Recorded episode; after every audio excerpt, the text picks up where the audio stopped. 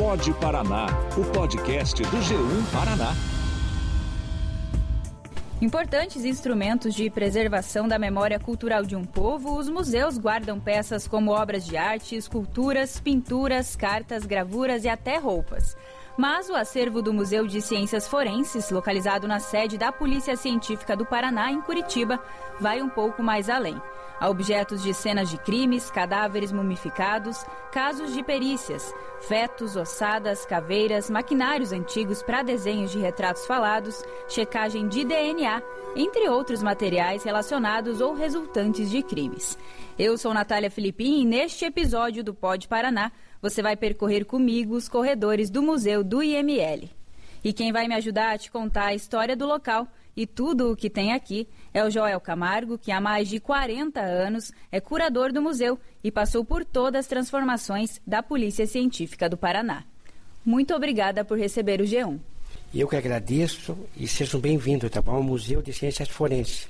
Bom, a Polícia Científica do Paraná criou o Museu de Ciências Forenses na década de 1970. A intenção foi justamente de abrir um espaço para exemplificar e aprimorar o conhecimento com elementos que agregam a formação de estudantes e profissionais de áreas como medicina, odontologia, direito, enfermagem e farmácia. Joel, conta pra gente como que começou a sua trajetória aqui. Comecei no necrotério. Então eu passei por vários, vários lugares, necrotério, é, toxicologia, patologia. Trabalhei em vários lugares. Uhum. Quantas peças mais ou menos tem no museu e como que você cuida cada uma delas? É, é, um acervo muito grande, é um acervo muito rico em anatomia. Talvez seja o único, não sei se é único, mas nos anos 80 e 90 foi referência a, a nível Brasil. Muitas e muitas peças, tá bom? Aqui é, é pequena parte do acervo. Uma das exposições que mais chamam a atenção no museu é o corpo mumificado do serial killer conhecido como Paraibinha. A peça lembra a história do criminoso que matou dezenas de pessoas em Campo Largo, na região metropolitana de Curitiba, na década de 70. O homem foi assassinado com um golpe de foice, a mesma ferramenta que ele usava para cometer os crimes. E Joel, essa peça exige um tratamento especial, né? É, tem que manter ele, tem, tem que fazer manutenção periódica nele, arrumar o cabelo, a barba, passar vários produtos para manter ele, tá bom? É importante manter ele em pé como ele está aí. É um, uma, uma preservação muito antiga e está de pé até hoje, mas exige muitos cuidados. E o senhor me contou antes ali que também pintou a unha dele esses dias? Sim, eu mantenho ele, deixo ele bem legal, tá? Isso eu converso muito com ele, tá bom? Quando eu falo conversar pelo lado científico e educacional, entendeu? Ele fala com a gente, tá bom? O respeito a ele, né? uhum. né? Porque teve vida. Claro, com certeza. E ele não responde, não. não, mas ele Entende? Ele, ele fala do jeito que eu converso com ele, ele também responde. Uhum. Eu faço o cabelo dele, a barba, a unha dele, tá legal, ele tá, tá gostando. Ah, é? Bem cuidado. Bem cuidado, bem cuidado. bem conservado também, né? Só para dar uma dica para você que está ouvindo, lá no G1 tem um Pod Paraná que fala sobre os principais serial killers do estado, entre eles o Paraibinha. Bom, e andando aqui pelo museu, outra peça curiosa é um crânio com um prego. Por trás disso tem a história de um homem com transtorno mental que acabou pregando a própria cabeça. Apesar disso, ele acabou morrendo de outra coisa, né, Joel? Sim, era um doente psiquiátrico, né, que martelou um prego na própria cabeça. Só que ele não morreu de tétano, morreu de meningite. Olha só. Depois a gente tirou o prego da cabeça dele. Uhum. E está exposto no museu. E aqui no meio da visita eu vi um pote cheio de fios de cobertor e eu fiquei intrigada. Joel, por qual motivo isso está aqui? Essa pessoa comia cabelo e pedaço de cobertor. É uma doença, né? Isso é uma citricotilofagia. Comia cabelo e pedaço de cobertor. E ela morreu disso? Morreu disso. E daí veio esse material que estava dentro dela?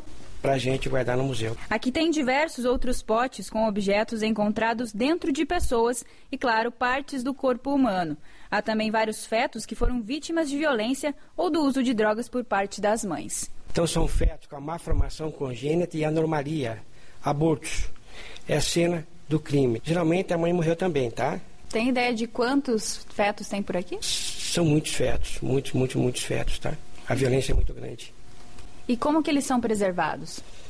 Eu coloco formol, glicerina e água, tá? De cada semana eu banho todos eles. Eu cuido deles, pelo lado científico e educacional, para os alunos que vêm aqui. Qual é a peça que dá mais trabalho aqui? Para cuidar, são todos trabalhosos, mas dá mais cuidado o, Parabim, o Paraibinha, o Fred e o Frederico. O Fred, o cabelo que está normal dele, que você viu que está crescendo, está se degradando, né? Que eu cuido também, ele morreu do coração. E o Fred e o Frederico, as asfixia enforcou-se. É tudo original como se enforcou ali, tá vendo? A, co- a própria corda, é tudo original nele. E há quanto tempo eles estão aqui no museu? 77, 76 e 75. Nossa. É muito tempo, né? Pode ver que estão perfeitos, né? Então a gente trata ele, eu, a família, a gente trata e deixa ele bem legal. Tem que fazer, porque senão os bichinhos vão pegar neles, é cadáver, é morto. Conversa e cuida deles, estão de pé, olhando pra gente, tá vendo ali, né? Qual o material que o senhor usa? ácido acético fênico, formol, glicerina. No caso ali, para manter esses, como eles estão em pé, eu vou usar para tirar, porque com, com o tempo vai vir fungo ali. Eu vou ter que usar querosene, né? Formol e água. Coisa simples. E manter sempre eles com, legal assim. Normal, cabelo do Paraibinha, do Fred, o outro não tem cabelo, mas os cabelos normais. E existe cuidado também. É essência. Que pela ciência não pode crescer, são células mortas, não é verdade? Mas olha a essência aqui, ó. Olha o cabelo dele. Normal. Vai explicar isso. Vai explicar isso. Natália, gostei. Vai explicar isso. Seguindo o passeio, que na verdade é uma aula, a gente cruza com a história de uma moça que foi baleada durante um tiroteio na rua 15 de novembro, na capital. Além dela, os dois bebês que estavam na barriga morreram. É, é, é área do crime, né? Os dois bebês que um, que estavam com a mãe morreram, que está com a gente no museu também. Sim, porque quando a a pessoa está grávida, eu registro, no caso, ele vai abrir e vai esquecer o nenê, né? Porque são duas vidas. E daí, como não tinha ninguém, a gente preservou para mostrar para aluno de medicina, direito, judiciário. Mas tudo legalizado, tá bom? Tudo dentro da lei. O Museu de Ciências Forenses também guarda objetos que serviram como provas de crimes. Entre eles está uma caixa com centenas de peças íntimas de mulheres vítimas de crimes sexuais. O que cada uma representa, Joel? Ele, ele, ele violentava as pessoas e roubava as peças íntimas. Então, ele, umas ele matava, outras ele roubava peças íntimas, roubava peças ínti- íntimas também de varal. E ele está aqui, esse corpo desse criminoso, ou só veio essas peças? Não, só as peças, só as peças que veio para o museu. E as vítimas não vieram para cá? Não, não. É uma coisa bem antiga, tá bom? Muito, muito antiga. Bom, eu não posso deixar de perguntar o que, que é essa espécie de feto com cabeça de ET e como que veio parar aqui. Ritual religioso. É uma coisa. É difícil explicar isso. Né? Pela maledicência, as maldades das pessoas. Hum? Mas não é de verdade, então. Não, não, ele não é, é um boneco. É um boneco que. Mas é um boneco, é, aparentemente parece verdade, mas não é um boneco. Mas um boneco muito bem feito, como você viu. Né? Não sei que material que é, mas é muito bem feito, perfeito. Tanto que enviaram para cá para vocês analisarem. Pensando que era humano. E não era, era um boneco. Agora, caminhando mais para a parte dos objetos antigos, tem várias peças de utilização da própria polícia científica. Isso tudo ajuda a preservar a memória de como tudo começou e foi evoluindo para a melhor resolução dos casos aqui no Paraná. Explica pra gente. Aqui, olha, são várias peças aí dos anos 50, 60 e 70, né? Que fazia parte da área do crime, onde o perito levava, né? Vê que mudou muito hoje, né? Pode ver a história, como é, olha. Estufa de secagem aqui, tá vendo? Era usada para fazer é, lâmina na morte natural, que seja CVO, né? Que é Mundial Verificação de Óbito. Então você abria aqui, tá vendo? E eu usava parafina aqui, desculpe, eu usava parafina aqui, ó, tá vendo? Para quem só está ouvindo aqui, é uma caixa marrom. Ele abriu uma porta e tem é, prateleiras dentro, né? E o que, que ia ali dentro? Era parafina, para diluir a parafina para fazer a lâmina. Daí o médico ele faz, dava a causa da morte através da lâmina, usando a parafina. E ali ligava na tomada. Ligava na tomada e funcionava, que era uma beleza, viu? E agora é feito como isso dali? Agora são aparelhos moderníssimos que tem agora de, de milhões. Copiadora aqui, ó. Que era pra? É, de fotografia, né? Mesa de reprodução. Então colocava aqui o. Pode ver que tem aqui, colocava aqui, ó. Que é uma, é uma estrutura de, de ferro. De ferro, antiguíssimo. Equipamento utilizado para fotografar vestígios em laboratório. Levava-se no local do crime, perimicroscopia, levava isso aqui antigamente, imagine, ó, que era uma máquina fotográfica. Eu não sei, eu acho que era duas pessoas para carregar, porque é muito pesado, né? Nossa, é gigante, é quase da nossa altura. Quase a nossa altura, é imenso aqui. Todos os crimes tinha que levar isso para registrar, tirar fotos e tudo mais. Às vezes o cara caía na área dentro da água com isso aqui, né? Porque é muito pesado. ó. E ali, Aqui retrata a fotografia de Curitiba de 1960, acho que 1958. Olha acidente com bonde em Curitiba em 1949. 49. 49. Um acidente aqui, ó. Tá vendo aqui, ó? 1948. Para o pessoal que está só ouvindo, Só o ouvindo. Joel está mostrando algumas fotos de acidentes, de pessoas encontradas mortas dormindo, outras em alguns matagais. Tem até um suicídio aqui, é, um incêndio em fábrica de cera aqui também. É, todos antigos, 1930, 1960, 70. Aqui é importante, aqui é um polígrafo. E ele é para pegar mentira, tá vendo? Então, para alteração de respiração, pressão sanguínea, batimentos cardíacos. Ah, do criminoso. Do crime, né? Não, o pessoal usava isso para tentar investigar. Se ele estava Colocava, falando a verdade ou não. Colocava isso aqui no braço, tá vendo? que é um, um pano, É. E daí tinha aqui, como eu falei da frequência, aqui Que é o- medindo o, tudo. O psicólogo, o psiquiatra ia vendo isso aí. Não sei se era, eh, era legal juridicamente, mas era uma coisa, entendeu? é uma máquina, então. uma que- máquina, isso. É Regu- pegar- regulava, ver se o cara estava mentindo não. A pessoa, né? Cima daí ambiente, a- acontecia o quê? Apitava? é, ele colocava aqui através de ba- batimento aqui, tá vendo aqui, ó? Pressão sanguínea, daí o, o a pessoa ia vendo, o Por psiquiatra meio ia dos vendo. batimentos cardíacos. Isso, e ele ia vendo isso. Se acelerando ali é porque estava. Isso. Aqui é uma balança, aqui é uma balança de droga, né? Benzoil, metil de quiconina, que é cocaína, né? Prosopografia, aqui é retrato falado, tá bom, pessoal? Até 2010 era usado isso aqui. Então, olha a importância disso aqui no crime. Nossa. Então, você- a, a pessoa ia falando e o perito ia montando, entendeu? Então, são vários objetos que tem cabelo, tá vendo aqui, ó?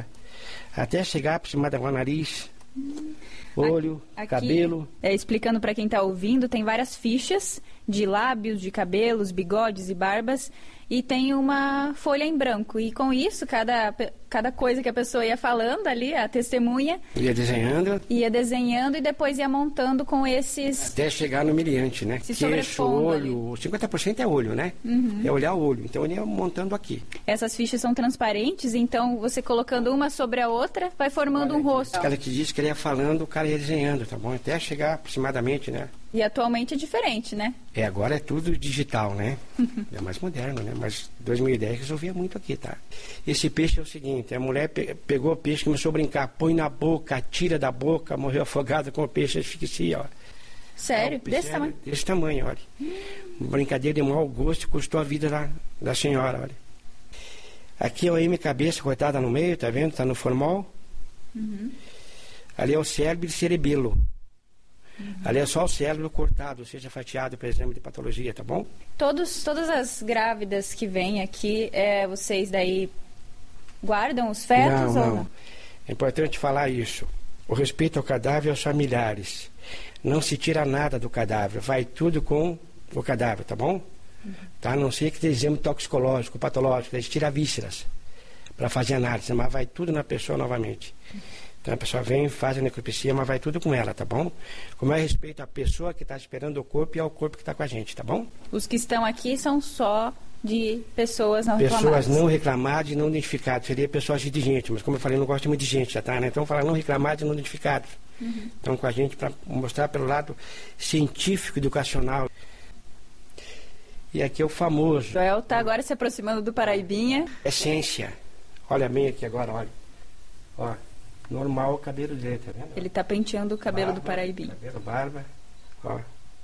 As unhas bem feitas, bem feitas, tá vendo? Ele pintou de preto. De preto, tem que cuidar dele, fazer manutenção nele. Porque senão ele vai, os bichinhos vai comer ele. Uhum. Até tem uma parte aberta nele Sim, ali. Onde levou os golpes de foice. Hum. E aqui está o histórico dos golpes de foice dele em 77, tá vendo aqui do lado, ó. Mas cabelo normal ele tá inteiro, ó. Se eu quiser pegar, eu te dou uma luva. Quer pegar nele? Quero. Vamos lá. Serial killer. Uhum. Famoso, era famoso pela sua alta periculosidade, tá? Tá mumificado. Então pode ver, ó, são células mortas, não deveria crescer cabelo. Mas olha o que é essência, olha o cabelo dele é normal. Tá vendo que eu tô penteando o cabelo, tá vendo? Tá na minha frente aqui, ó. A unha é perfeita, viu? Pode pegar, não vai ser, ó. Os dentes também. Também, olha aqui, ó.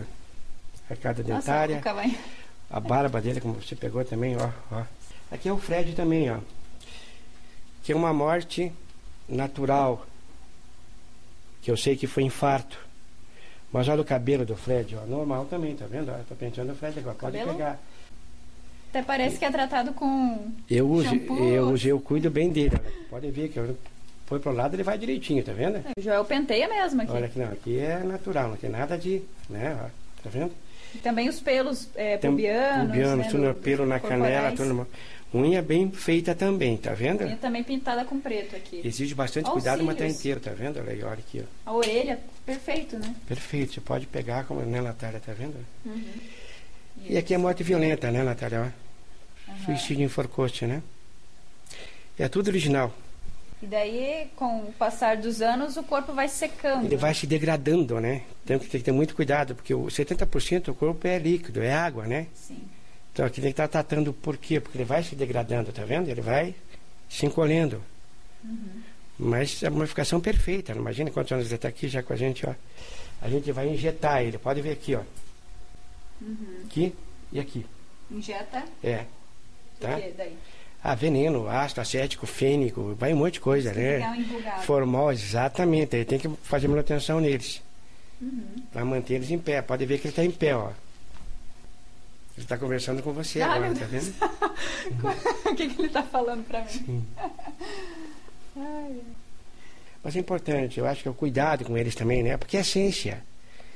Tem que ter passado para ter história. Senão não vai ter, na verdade. E eu gosto que eu faço. E lá é o tacho onde cozinhava o cadáver. Então, corpos, é importante falar isso. O corpus avançado, estado, gasoso ou putrefeito, tá? Tinha que fazer o quê? Antropologia é o osso e entomologia é o bicho. Então são corpos com muito bicho. Daí eu ia cozinhar aqui, tá vendo? Eu não podia tirar evidência do crime para ir para a Fabiola, entendeu? Então eu tinha que manter toda para não tirar evidência do crime. Então eu tirava todas as partes mole do cadáver, estado avançado de putrefação e cozinhava aqui. Com essas duas, a concha que ficava o dia inteiro cozinhando, tá bom? O cheiro não era legal. Começa aqui com miíses, que é a larva da mosca, depois vem dípetra, o grupo das moscas, é horrível. Mas tinha que fazer assim para tentar resolver o crime.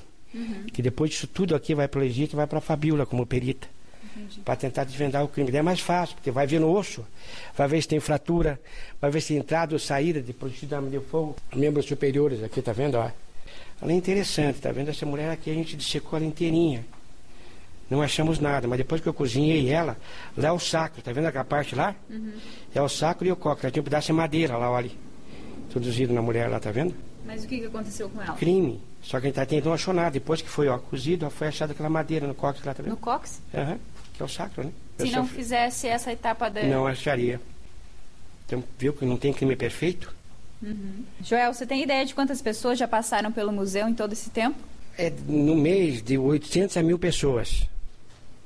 Não só vem interior, vem em capital, judiciário, direito, medicina, cursos técnicos, passa de tudo. É muita gente. Todo com, né, marcando horário, visita, né? É importante isso. Sempre Man- guiado. Sempre guiado. A gente vai falar, a gente fala de droga, é até bacana. Agora eu vou fazer uma breve pausa do papo com o Joel para conversar com a Fabíola Machado, que é perita criminal e diretora do museu. Isso porque, mais do que estabelecer uma conexão entre passado, presente e futuro, o Museu de Ciências Forenses preserva o patrimônio da Polícia Científica do Paraná. Bom dia, Natália. É isso mesmo. A, a Polícia Científica, então, ela é um órgão público que é responsável pelas perícias criminais no Estado. Essas perícias, elas são indispensáveis para a elucidação de crimes quando existem vestígios. É, na Polícia Científica, nós realizamos uma infinidade de exames, tá? Desde exames de local de morte, local de acidente de trânsito, a exames de laboratório, em armas, documentos e drogas. tá? É, então, o Museu de Ciências Forenses ele está inserido dentro da Polícia Científica. E desde a década de 1970, ele se dedica à conservação da história, da memória da Polícia Científica do Paraná e também à divulgação das ciências forenses e à divulgação do nosso trabalho e da importância dele. Obrigada, Fabíola, por compartilhar tudo isso com a gente. A gente que agradece. Muito obrigada. E voltando aqui para falar com o Joel, eu quero saber se em algum momento nessas quatro décadas você já sentiu medo, viu ou ouviu alguma coisa. Não, medo não, medo eu tenho medo de vivo, mas às vezes eu escuto no museu, no museu lá, no- quando começou na, na, na, na, na- Visconde de Guarapuava, na UML, né, que ela foi o começo de tudo, né, e eu escutava vozes. Isso é normal. Conversei com o meu analista, isso é normal. Mas não só eu, uma amiga minha que trabalhava comigo, ela também. que é bacharel em Direito, eu via vozes também. Vozes de adultos? De... Eu via vozes de criança. Ela falou que via caminhada e vozes de pessoas. Também. Então é difícil tentar. Talvez pode ser imaginação, não sei, mas acho que não é, porque eu via vozes, tá bom? Até me consultei para ver meu lado normal, mas tá tudo bem, mas são coisas, a gente não está sozinho aqui. Eu acho que é muita, muita violência, então a gente não está sozinho. E eu acredito nisso. Tem ideia de quantos corpos o senhor já teve que trabalhar aqui? Ah, é muito, de muitos corpos. Eu trabalhei na, antropologia, muitos anos na antropologia, então ali eu, naquele tacho lá eu dissequei muito e cozinhei muito cadáver para tentar desvendar o crime. Mas foram muito, muito. Aí tinha um médico legista que era antropólogo. Mas foram muito, muito. Centenas, milhares? Como? Não dá para dizer, porque nesses anos todos, não sei, vamos por centenas, milhares, mas é muitos corpos, não dá para dizer. Tá? Mas sempre com respeito à ética e legalidade no cadáver nos familiares. Tinha que fazer para tentar chegar no com o autor do crime, não é verdade? E tem algum mais difícil que te marcou assim? A criança, até hoje. A criança tem que ser, é, tem que ser não violentada, respeitada e amada a criança. Falando em coisas sinistras, antes de vir ao museu, eu conversei com o César Bueno de Lima, que é doutor em ciências sociais, mestre em sociologia, e ele explicou por que histórias de crimes reais causam tanto interesse na sociedade. Vamos ouvir. A sociedade sempre vive em volta de crimes como furtos, roubos, estelionatos, né? arrombamentos residenciais, etc. Esses tipos de crime, na verdade, parecem coisas cotidianas, né? acontecimentos banais, é, já não assusta a maioria das pessoas. Né? São acontecimentos que estão, né, incomodam todos nós, mas estão presentes aí no nosso dia a dia. Né? São acontecimentos, digamos assim, que a gente aprendeu a conviver com eles. Né? É, na verdade, né, é, o que assusta e causa interesse na sociedade não são os crimes comuns, né, como eu disse acima, mas acontecimentos extraordinários, né, é, recheados de mistério e que misturam maldade, racionalidade né, para o mal e loucura, e loucura humana. Né? É, enfim, são tipos de crimes reais, né? É, pais que matam filhos ou vice-versa, né? irmãos que matam famílias inteiras, pais e mães, ou padrastos e madrastas, né, que jogam os filhos dos altos dos seus prédios, né, é, matadores e assassinos de aluguel, é, enfim, esses tipos de crimes realmente assustam e apavoram a sociedade. Né? Então, quero dizer né, que, de acordo né, com alguns autores, inclusive, é, de fato, sempre o que causa espanto para a sociedade não são os crimes comuns, né? mas aqueles acontecimentos é, recheados né, de maldade que raramente acontece na sociedade. São acontecimentos, né, crimes reais que ocorrem a cada ano, né, enfim, a cada é, não é comum você ver esses tipos de crimes acontecendo todos os dias. E antes de encerrar, eu lembro que o acesso ao local é restrito. Somente grupos de profissionais e de estudantes de áreas relacionadas podem fazer visitas. Além disso, é preciso fazer agendamento prévio pelo e-mail museuforense.policiacientifica.pr.gov.br. Joel, antes de tudo, quero te parabenizar por todo esse trabalho durante essas quatro décadas e também agradecer por participar do programa. A gente agradece, Natália, a gente fica muito né, enaltecido por você estar com a gente aqui. Muito obrigado. Tá? E sejam bem-vindos e volte sempre. Bom, infelizmente o programa termina por aqui. Se você ficou curioso para ver alguma dessas peças que falamos, lá no G1 você encontra uma galeria de fotos feitas durante essa visita. Pode Paraná volta na próxima semana. Para participar enviar uma sugestão ou comentário, basta usar o aplicativo Você na RPC. Obrigada a você que ouviu até aqui e até mais.